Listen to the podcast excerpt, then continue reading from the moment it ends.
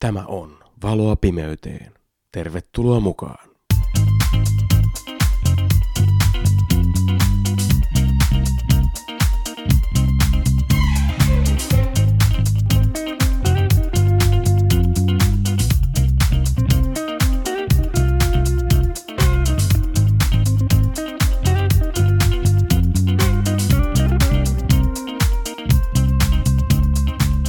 Tänään mulla on vieraana Ilkka Pekkarinen ja puhutaan aiheesta Israel.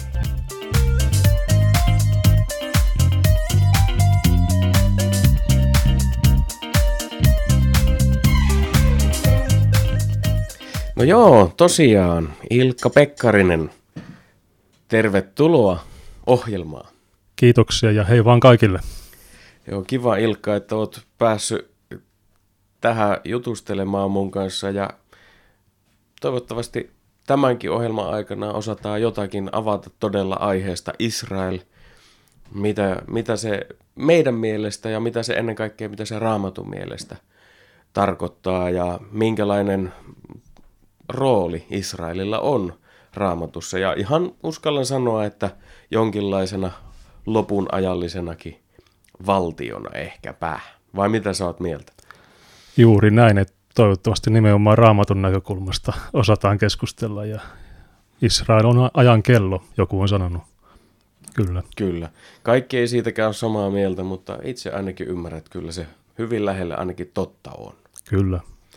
No tota, lähdetään liikkeelle sillä, että kun monta, monta varmaa, montaa ihmistä varmaan askarruttaa, että mikä, mikä on niin kuin, miksi Israel?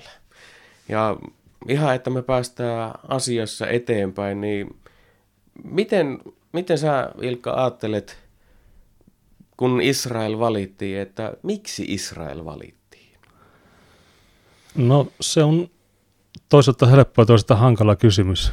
Itse olen sanottanut sen itselleni jotenkin näin, että Jumala valitsi Israelin, koska hän valitsi Israelin.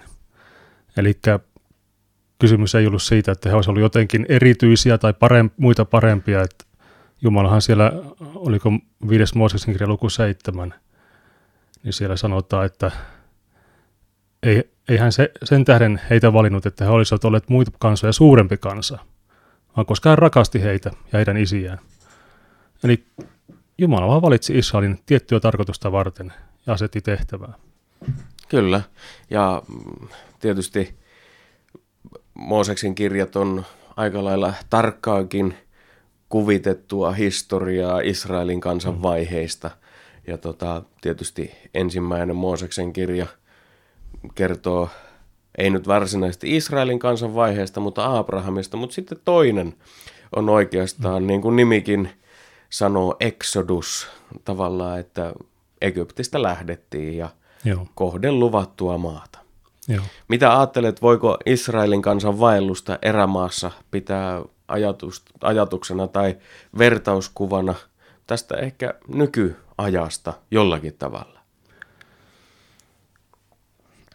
No, sehän sopii hyvin ainakin yksilö uskovankin elämään, miten Jumala pelasti meidät synnistä ja tietyn vaelluksen kautta vie siihen luvattuun maahan, eli siihen tulevaisuuteen, jonka Jumala on valmistanut omilleen. Ja ja, ja nyt voidaan sanoa, että siinäkin mielessä ihan Israelinkin kohdalla Jumala toi Israelin Egyptistä heidän omaan maahansa, jonka Jumala oli valinnut heille. Silloin he astuivat sinne tavallaan ensimmäistä kertaa, kun valloittivat. Ja nyt Jumala tuo omaa kansansa toisen kerran siihen luvattuun maahan, kotimaahan, Israelin maahan. Ja on tuonut jo jonkun aikaa, yli sata vuotta, hyvinkin tiivisti ja muuttoliike on kova. Että kyllä tässäkin mielessä nähdään niin kuin déjà vu-ilmiö. Kyllä, ja se on mielenkiintoista. Joku on jossakin vaiheessa sanonut, että kun se Israelin valtio on noin Uudenmaan läänin kokoinen alue, ja siellä alkaa nyt ihmisiä olemaan, onko siellä seitsemän miljoonaa vai jotakin sitä luokkaa. Taitaa olla enemmänkin jo. Joo, Joo. että mitenkä, mitenkä tuo maa kestää, mutta mm. ainakaan vielä ei ole ollut semmoisia merkkejä, etteikö se kestäisi. Ei, kun ottaa huomioon, että siellä on kumminkin monenlaisia kansanryhmiä ja eri puraakin näiden välillä, niin siihen nähden tosi hyvin kestää. Et. Kyllä. Tota, se on oikeastaan mielenkiintoista, kun puhutaan Israelista ja vielä ehkä enemmän juutalaisista. Hmm. Niin ainakin itselle nousee kyllä mieleen se, että, että kyllä, kyllä jotakin pitää Israelin valtion kohdalla olla erityistä.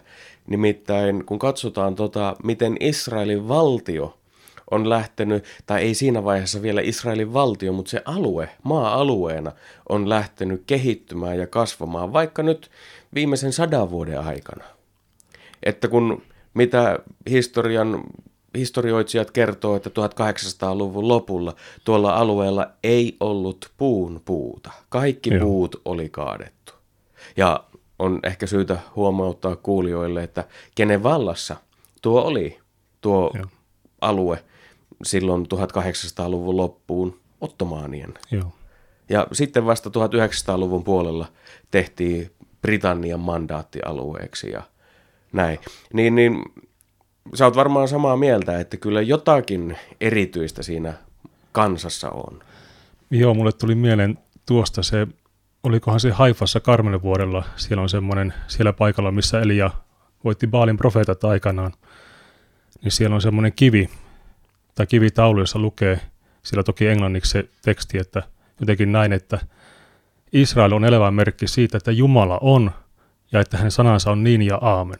Hmm kun siellähän sanotaan vanhassa testamentissa profeettojen kirjoissa siitä, muun muassa Jesajassa, että kuinka erämaa kukoistaa.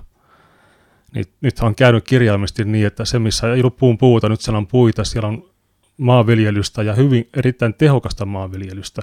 Erämaa on alkanut kukoistamaan juutalaisten paluun myötä. Kyllä. Ja muista tämä kertoo siitä, että raamattu, raamatun profeetiot toteutuu. Kyllä. Ja, ja jotain erikoista siinä täytyy silloin olla tässä maassa. Mm. Kyllä, ja kansassa. Kyllä. Se on mielenkiintoinen jossakin vaiheessa YouTubesta. Löysin tämmöisen dokumentin. Suolaveden puhdistaminen juomavedeksi. Joo. Niin Israelin valtio, kas kummaa, on ihan yksi, tai on väärin sanoa, että yksi johtavia, vaan on johtava maa tämmöisen teknologian kehittämisessä. Eli miten suolaisesta vedestä, merivedestä – valmistetaan juomakelpoista vettä. Jos joku on kuulijoista suolavettä joskus maistanut vaikka kuolleestakin merestä tai muista valtameristä, niin sitähän ei ole kovin miellyttävää juoda, mutta sitten taas kun se puhdistetaan, niin se on aivan valtava, valtava hieno asia. Joo, si- siis heidän on ollut tavallaan pakko kehitellä maataloutta niissä olosuhteissa, missä he asuvat, ja hän on tehnyt sitä joku voisi sanoa taidetta sitä, hyvin tehokasta kastelujärjestelmää ja monet muut asiat, joita he vienyt moniin muihin maihin, missä tarvitaan, missä on veden puutetta ja näin, missä tarvitaan tehokkaita kastelujärjestelmiä ja nimenomaan tämä suolavedestä ja nyt ilmeisesti jopa ilmasta pystyvät tuottamaan vettä, mitä uusimman luin uutisen.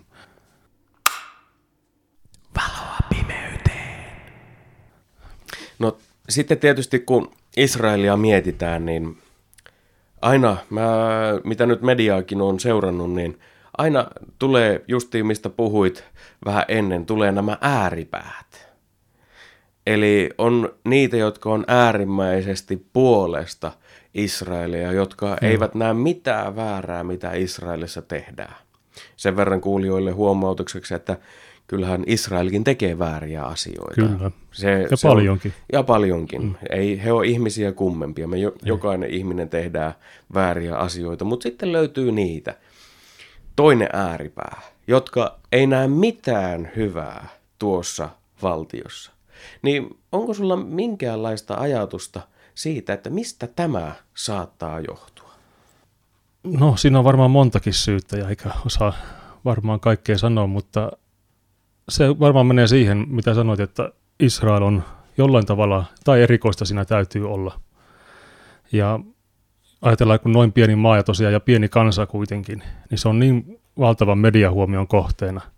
Ja vaikka maailmassa tapahtuu paljon äärimmäisyyksiä pahaa monissa valtioissa, on diktatuuria ja muuta, ole ihmisoikeuksia, niin Israel on kumminkin se tikunnokassa jatkuvasti. Se on ikään kuin piikki lihassa, lihassa tuota, ja joku sitä kirjoittikin, että Israel on Jumalan silmäterä ja maailman silmätikku. Ja se joku hengellinen taistelu siinä täytyy olla taustalla ja onkin, mikä aiheuttaa sitä. Että medi- mediaa kun seurataan, niin siitä saa hyvin yksipuolisen kuvan. Yleensä uutisoidaan, kun Israel iski takaisin. Ei, mitä sitä ennen tapahtui, siitä ehkä sivulausessa mainitaan sitten. Ja sitten on tosiaan niitäkin, jotka ikään kuin pyhittää kaiken, mitä Israel tekee, ja sekään ei ole oikein. Koska jos ajatellaan raamatun näkökulmasta, niin sehän maa ja kansa elää tänä päivänä erossa Jumalastaan – siellä on vain hyvin vähän niitä, jotka uskoo Jeesuksen Messiaanaan. Ja käytännössä silloin he elävät luopumuksessa ja jos ihminen elää luopumuksessa, niin hänen tekonsa myös monesti ovat pahoja. Ja tuli mieleen vain Jeremian kirjan toinen, toinen luku, siellä Jumala moittiikin Israelia siitä, että ympäröivät kansat eivät hylänneet heidän kuolleita jumaliaan. Mutta Israel on vaihtanut heidän elämän jumalansa kuolleisiin jumaliin. Eli jos se keskissä jopa toimii paljon nurinkurisemmin kuin ympäröivät kansat. Kyllä. Joo. Tämä, se on kyllä mielenkiintoista ja kyllähän niin kuin Mooseksen kirjasta, ihan ensimmäisestä Mooseksen kirjasta, niin löydetään kohta, missä Jumala nimenomaan Abrahamille sanoo, että minä teen sinusta suuren kansan. Kyllä. Ja mitä Jumala sanoo Abrahamille tuon jälkeen, on se, mitä, mitä me nyt oikeasti nähdään, hmm. kun me katsotaan, miten Israeliin suhtaudutaan. Joo. Kun Jumala sanoo Abrahamille, että minä siunaan ne, jotka sinua siunaavat, ja kiroan ne, jotka sinua kiroavat. Joo, kyllä. Ja kyllä ihan on sitä samaa mieltä, mitä, mistä on kiitollinen, että jopa Sauli Niinistö, kun oli tämä holokaustin muistojuhla, Joo. niin hän jossakin näytti, otti esille tavallaan niin kuin nimenomaan nämä on nähtävissä, että antisemitismi on nyt se, mikä valitettavasti jälleen nostaa päätään suhteessa. No ei se voi tietenkään mihinkään muuhun kohdistua kuin Israeliin, koska se on seemiläinen kansa ja, ja näin edelleen. Eli mun mielestä on huolestuttavaa se, että nimenomaan kuinka lähellä onkaan se historia – noin 60-70 vuoden takana, kun mitä juutalaisille tehtiin. Ja se oli nimenomaan antisemiittistä toimintaa, eli juutalaisia järjestelmällisesti tuhottiin. Joo, ja tässä vaikka voidaan ajatella, että antisemitismi on juutalaisvastaisuutta, ja monet sanookin, jotka kritisoi hyvin voimakkaasti Israelia, että se ei ole antisemitismiä, mutta käytännössä – monesti se muuttuu antisemitistiseksi Israel-kriittisyys, koska siinä on niin yksipuolinen ja vain ja ainoastaan Israel tuntuu olevan se ongelma. Ja, ja minusta tämäkin todistaa siitä, että jotakin erikoista tuossa kansassa on, ja se on ainoastaan se Jumalan valinta. Hmm. Se muist, tänä päivänä jo voidaan sanoa, että Israel, jos mikä, ja juutalainen kansa, ja sen historian vaellus ja tähän päivään, ja nyt se kukoistus, mikä on alkanut, on todiste siitä, että raamattu on totta ja raamaton Jumala on elävä ja oikea Jumala. Se ikään kuin riepoo mm. ihmisiä ja ihmiset haluaisi jollain tavalla saada vajennettua sen äänen. Kyllä. Toi on mielenkiintoinen, että otat tämän esille, että raamattu on totta, koska kyllähän niin kuin, no mehän uskotaan tietysti, että raamattu on totta, niin. koska on ihan sel- selviä faktoja, mitä pystyttäisiin esimerkiksi tiedemiehet pystyisivät simppelisti raamattusta löytämällä asioita esimerkiksi vedenpaisumuksesta. Voisivat sanoa, että tämä on tapahtunut. Kyllä. Että ei ole ollut mitään ehkä vuosimiljardeja, niin kuin ei olekaan ollut, mutta kuitenkin silloin he joutuvat kieltämään sen kaiken, mitä ovat ihmisille kertoneet.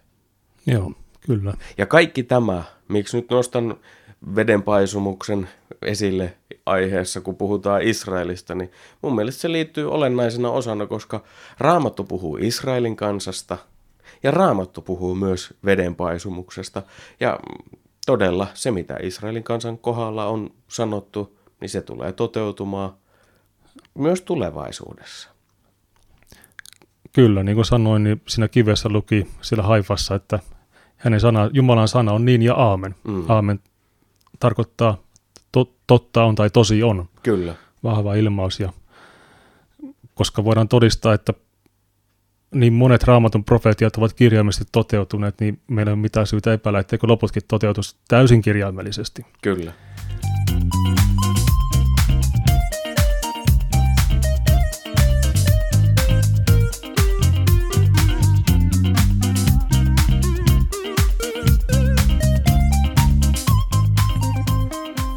Jos otetaan tähän sitten semmoinen keskusteluaihe, kun jossakin vaiheessa, kun ollaan sun kanssa keskusteltu aiemmin, niin muistan, että sä oot kertonut ajan, että sä et oikein ymmärtänyt Israelin tavallaan merkitystä. Niin avaappa vähän sitä, niitä aikoja elämästäsi. Joo, siitä on varmaan, en muista vuotta tarkemmin, tarkasti, mutta ehkä noin kymmenen vuotta, kun suurin piirtein, kun tämä asia aukesi mulle yhtenä päivänä. Ja tuota, mä olin, olin tällä seurakunnan vanhemmistossa ja nuorisotyössäkin, tai nuorisotyötä tekevässä tiimissä olin jäsenenä ja näin poispäin, eli opetinkin seurakuntaa, mutta Israel oli mulle semmoinen vaikea asia. Ja kyllä mä puheessani sivusin, mutta aina vähän niin kuin nopeasti ohimennen, koska mulle se oli tavallaan niin kuin ikään kuin solmussa se asia. Mulla oli juuri tämä, että kun mä katsoin uutisia, niin mulla, rupe, mulla tuli vastareaktio niistä, koska se oli niin yksipuolista ja yleensä Israel vastaista. Sitten kun mä kuulin seurakunnassa ihmisten intoilevan Israelista, jos näin voi sanoa, niin mulle tuli vastareaktio siinäkin. Ja mä olin tavallaan ei kenenkään maalla ja mä joskus kyselin Jumalalta, että mitä mun pitäisi ajatella. Ja mä sanoin Jumalalle, että Mä en halua ikään kuin pakossa tai hampaat irvessä olla samaa mieltä kuin sun kanssa, mutta mä haluan olla sydämestäni ja iloiten samaa mieltä kuin sinä olet. Ja se oli eräs päivä, olin kotona ja en oikein tiedä, ei ollut mitään tekemistä, niin mä päätin, että mä ketän kahvit ja otin, otin tietokoneen ja TV7 arkistoja sieltä Pekka Sartolan tähtäimessä Israel-ohjelmasarjan ja mä olin aina karttanut sitä jollain tavalla ja ettei niin ollut kiinnostanut, mutta mä ajattelin, että nyt mä katson ihan mitä hänellä on sanottavaa. Ja mä katsoin jakson ja mä katsoin toisen, mä katsoin kolmannen ja, ja siitä se lähti sinä päivänä ikään kuin se puuttuva pala palapelistä olisi laittu paikalle ja sen jälkeen on ollut menoa. Eli asiasta, joka oli mulle ollut vaikea, että mä olin karttanut, niin kun en oikein tiennyt, että mitä mun pitäisi, miten mun pitäisi suhtautua Israeliin, että mikä on totta tässä asiassa. Siitä tulikin semmoinen aika johtoajatus mun elämässä ja se on siitä asti ollut semmoinen, no siitä on lähtenyt uusi matka liikkeelle. On tullut rakas maa ja rakas kansa itselleni. Kyllä. Ja tässä vaiheessa mainittakoon, että nuohon Pekka Sartolan materiaali tuolla TV7 arkistossa, niin ne on vieläkin sieltä löydettävissä. Kyllä. löydettävissä. Ja ihan oikeasti on tullut huomaamaan sen, että usein kun poliitikot tai jotkut tietyt henkilöt nostaa nimenomaan tikun nokkaa, niin kuin tässä on mainittu, Israelin, niin he eivät todellisuudessa tiedä, mistä puhuvat. Näin uskallan sanoa, koska esimerkiksi monta kertaa Israelista puhutaan esimerkiksi miehittäjävaltiona ja Kyllä. se on täysin kansainvälisen politiikan vastainen ilmaisu, koska ei, mm. ei tuolla alueella ole ollut mitään muuta miehittäjää kuin Jordania vuoteen 67 asti. Kyllä, joo. Koska no jos sen verran katsotaan tätä ilmaisua, niin tämähän miehitys voi tapahtua vain kahden itsenäisen valtion Kyllä. alueella tai kesken. Ja koskaan maailmanhistoria tähän asti ei ole pitänyt sisällään valtiota nimeltä Palestiina. Ja näin, että tämmöinen tulkoon vaan nyt tässä huoma- huomautetuksi. Sen, sija- sen lisäksi vielä Pekka Sartola on kirjoittanut monia aiheisiin liittyviä teoksia. Yksi mainittakoon, miksi tästä ei puhuta. Nimenomaan tuo on hyvä kirja. Joo, että siellä puhutaan kyllä sitten ihan, otetaan YK-päätöslauselmia ihan sieltä Britannia, tai se ei ollut YK, se oli kansainliitto, ihan tuolta no. Britannian mandaattiajalta asti otetaan huomioon ja näin edelleen. Ja käydään Israelin kansan ja Israelin valtion vaiheet.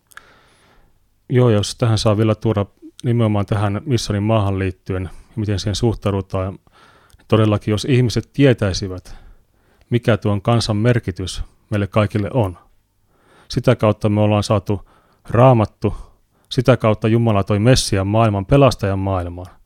Jumala, niin kuin mainitsit siitä Abrahamin kutsusta, mistä kaikki lähti, Israelin valintakin liikkeelle, niin siunaukseksi kaikille kansoille. Se oli se luvattu siemeni Messias, Jeesus, jonka Jumala päätti tuoda Israelin kansan kautta. Ja tuo maa-aluekin, se on ikään kuin koti, jonka Jumala antoi tuolle kansalle, että tämä kaikki voisi tapahtua. Ja raamatussa on lupauksia Israelin kansalle, että se on iku, heidän ikuinen perintöosuutensa, mutta siellä on myös lupaus Israelin maalle ja vuorille, että he, heidän omistuksensa kuuluu nimenomaan tuo kansa, Israelin kansa. Eli sekä ihmisille luvattu tuo maa, että maalle luvattu nämä tietyt ihmiset. Mm. Ja kaikki on Jumalan, mutta Jumala on sanonut erityisesti tuosta maasta, että se on minun maani. Kyllä. Ja Jerusalem on minun kaupunkini, suuren kuninkaan kaupunki. Kyllä, ja on, on ihan juuri näin, että juutalaisista on pelastus, niin kuin Kyllä. Raamattu ilmoittaa ihan yksi kantaa, että, että ei, se on Abrahamista lähtenyt siemen, on meillekin tänä päivänä, sinullekin hyvä kuulija, se on ihan täysin kyllä voimassa ja Jeesus haluaa sinutkin pelastaa. Se, Kyllä. Siitä, siitä ei ole mitään kysymystä. Voisi sanoa näin, jos saa tähän väliin sanoa, että Jumala valitsi Israelin kansan sinua varten kuulija, pelastaakseen sinut. Kyllä. Eli Jumala otti käyttöönsä tietyt ihmiset saattaakseen meille asti, niin kuin nyt on tännekin saatu Suomeen asti tämä sanoma Jeesuksesta ja pelastuksesta, jonka Jumala meille tarjosi, sen pelastusrenkaan, jonka hän heitti meille. Kyllä. Isä tätä varten valittiin, eli siunaukseksi, siunaukseksi meille. Eikä kirou, kiroukseksi. Sinullekin. Niin. Kyllä, kyllä. juuri näin. Valoa pimeyteen. No vielä jos katsotaan nykypäivänä Israelin kansan tavallaan, voiko sanoa, saavutuksia. Nyt jos jollakin kuulijalla on iPhonein puhelin, niin varsinkin vanhemmissa iPhonein puhelimissa ja taitaa näissä nykyisissäkin olla tämmöinen kuin Intelin mikrosiru. Joo. Niin tiedätkö, hyvä kuulijani, että tuo Intelin mikrosiru, se on lähtöisin Israelista.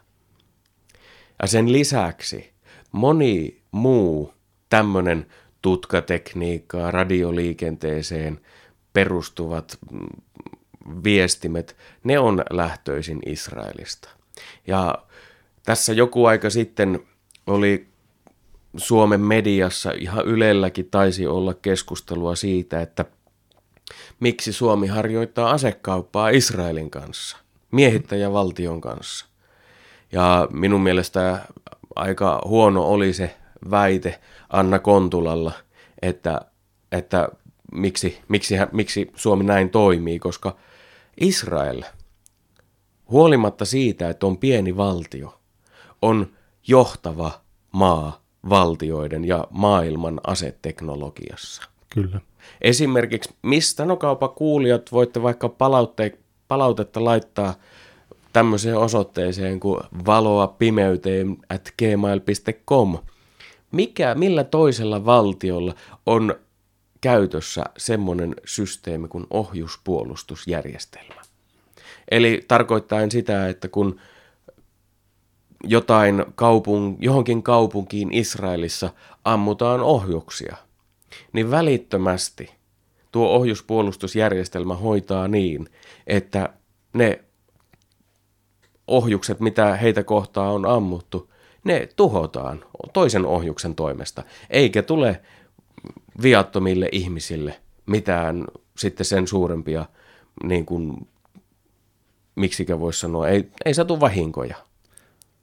Niin kuin esimerkiksi tämä, ja kuinka paljon esimerkiksi Yhdysvalloissa johtavilla paikoilla on nimenomaan juutalaisia siunaukseksi kaikelle kansalle tai kaikille kansoille. Joo, ja ilmeis- ilmeisesti Nobelin palkinnon saajista, onko, eli nyt muista väärin, jokainen voi sen googlettaa ja tarkistaa, mutta noin 20 prosenttia, kun on juutalaisia, jotka on saanut, se on mieletön suhdeluku verrattuna siihen, kuinka vähän juutalaisia on maailmassa. Ja lääketeknologia terveydenhuollossa jatkuvasti uusia keksintöjä ja hoitomuotoja kehitellään siellä. Eli vaikka he tänäkin päivänä elää erossa Jumalastaan, niin he on silti näin valtavana siunauksena meille. Hmm. Että tulee itselle mieleen se aika, kun he kerran kääntyy Jumalansa puoleen Kyllä, ja hyväksyy Jeesuksen, niin se on elämä kuolleista, Raamattu sanoo. kyllä, Se siunaus moninkertaistuu. kyllä.